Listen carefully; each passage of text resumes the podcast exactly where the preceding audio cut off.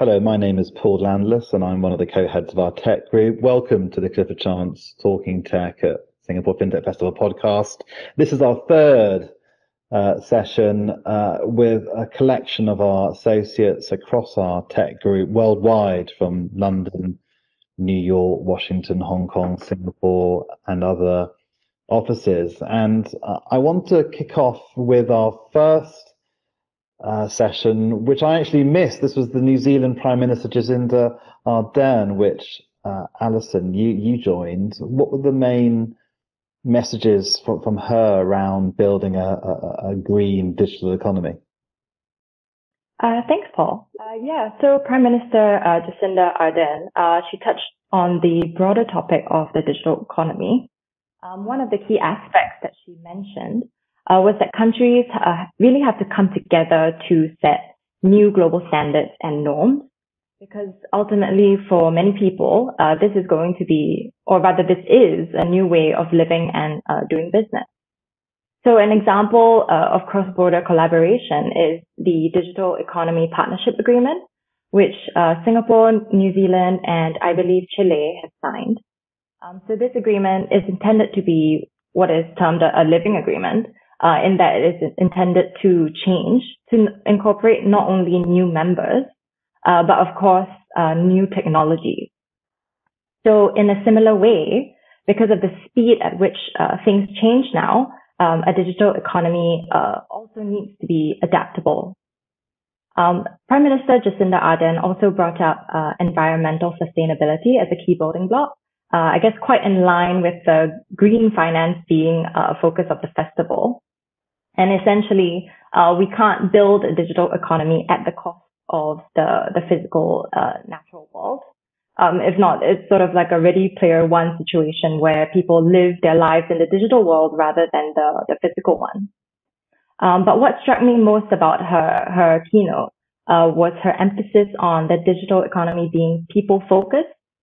Uh, ultimately, it has to be uh, for people. And I guess with the excitement around digitalization and fintech, uh, this can be easy to forget.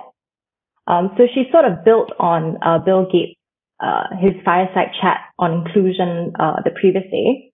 Uh, and she called for all kinds of people to be provided the opportunity to contribute to and benefit from the digital economy. And I mean, I guess this means not just the ones in the Silicon Valleys of the world. Uh, and she mentioned um, people in rural commun- communities, um, ethnic minorities, as well as women as being uh, persons that need to be included in this uh, digital economy. Thanks, Allison. And uh, you mentioned the, the, the Bill Gates session. Uh, a, a, lot of the themes too were repeated. We covered that in our last podcast. And and, and Andrew, let me turn to you also in Singapore. Andrew, um, again, you're on the you're on the last podcast, and, and you've been looking at various topics on payments, and, and you had some interesting ones we spoke last time about the Amex podcast, the Amex panel um, that you attended. O- on this one, what did you what did you take away for, for these sessions? Thanks, Paul. It's uh, I think there are two big takeaways from the, the sessions I attended. Uh, the first was something that everyone on this session agreed on, and on this session we had um, Ryan McInerney from Visa. We had Anthony Eisen from Afterpay and Prajit Nanu from uh, Nium, Singapore. And uh, they agreed that the definition of what it means to be banked is really being challenged and expanded. The traditional view was always that you get a customer in by a, a deposit account or a savings account, and then you, you, you layer on other services uh, that he may take on. For example, a mortgage, uh, investment products, wealth management, etc.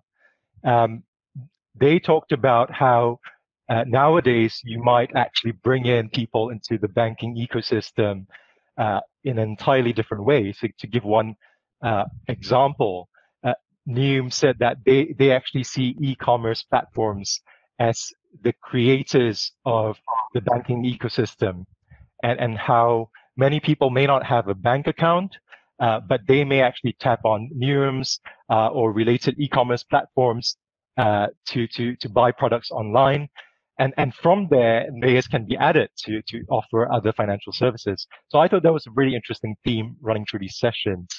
Uh, the other um, uh, interesting uh, subtext to these sessions was that there is no obvious singularity emerging yet uh, in the payments world, uh, whether it's in terms of platform or method.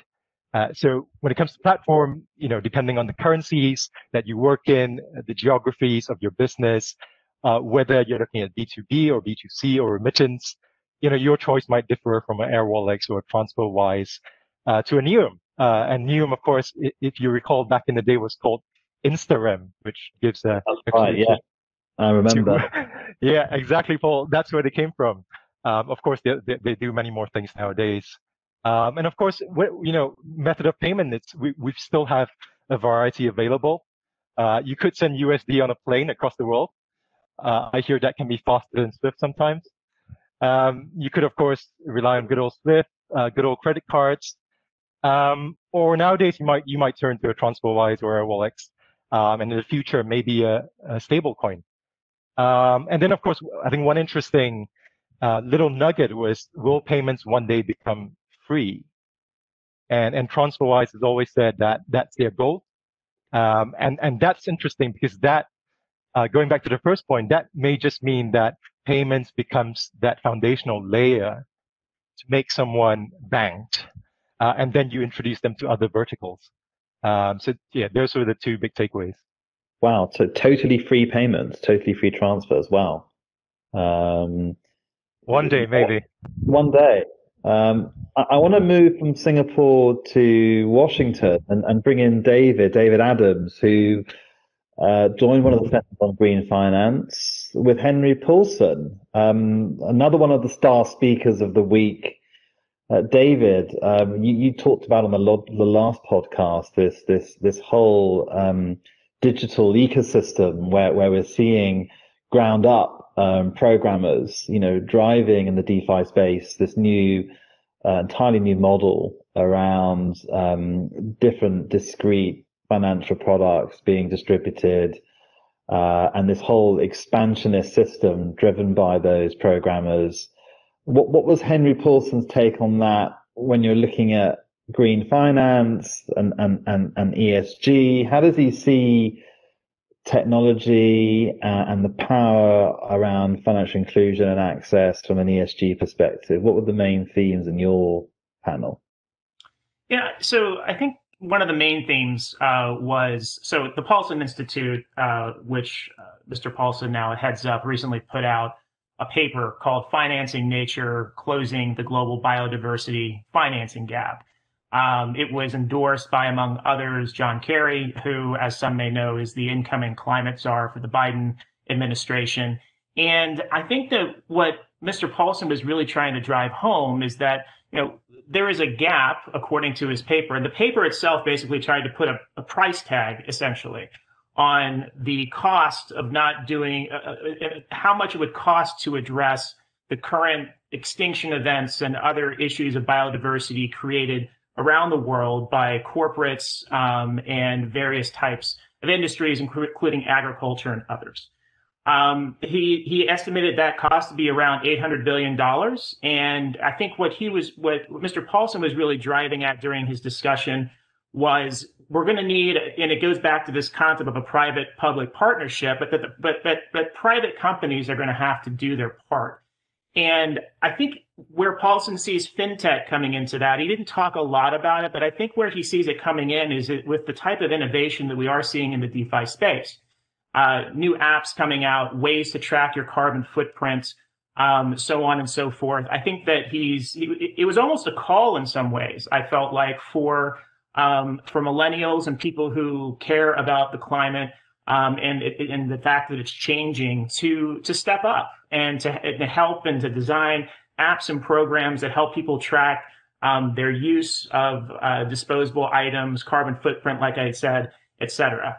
Um, and I think it, I think this, I think it came at a really interesting time actually for what for what's going on in the U.S. around uh, ESG, specifically um, at the SEC, uh, because it ties into this whole concept of public companies doing a little bit more I mean, you've had a lot, uh, you've had uh, recently SEC commissioners kind of squabbling and fighting about how much ESG should factor in, ESG factors should feature, for example, in public company reporting.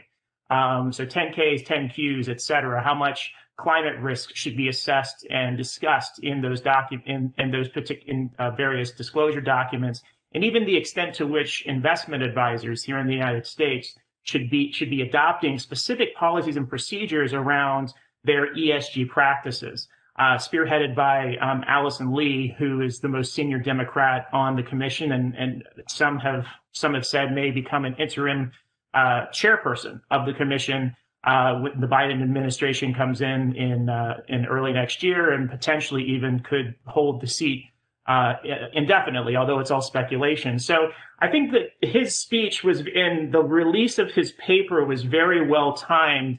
Um, the fact that I that it was that this paper was endorsed by John Kerry was not lost on me, and I'm sure not lost on many others. And I think it's really a part of that push to uh, to push the U.S. in a more uh, to, towards a more ESG sensitive um, society, really, because uh, up until now, the, the U.S. frankly has lagged behind the EU uh, with their disclosure requirements, the recent taxonomy, et cetera. Um, and uh, yeah, so it was it was a really interesting discussion uh, from a from a very uh, well respected and distinguished um, person here in the United States, and I think around the world as well. Thank you, David. I'm Paul Landless, and you've been listening to the Clifford Chance Talking Tech team uh, at the Singapore FinTech Festival. If you want to hear this podcast or uh, any of our other podcasts, please just go to our Clifford Chance Talking Tech page. This podcast is not legal advice, so please reach out to us uh, for specific advice on any particular question, and we'd be happy to help. Thanks.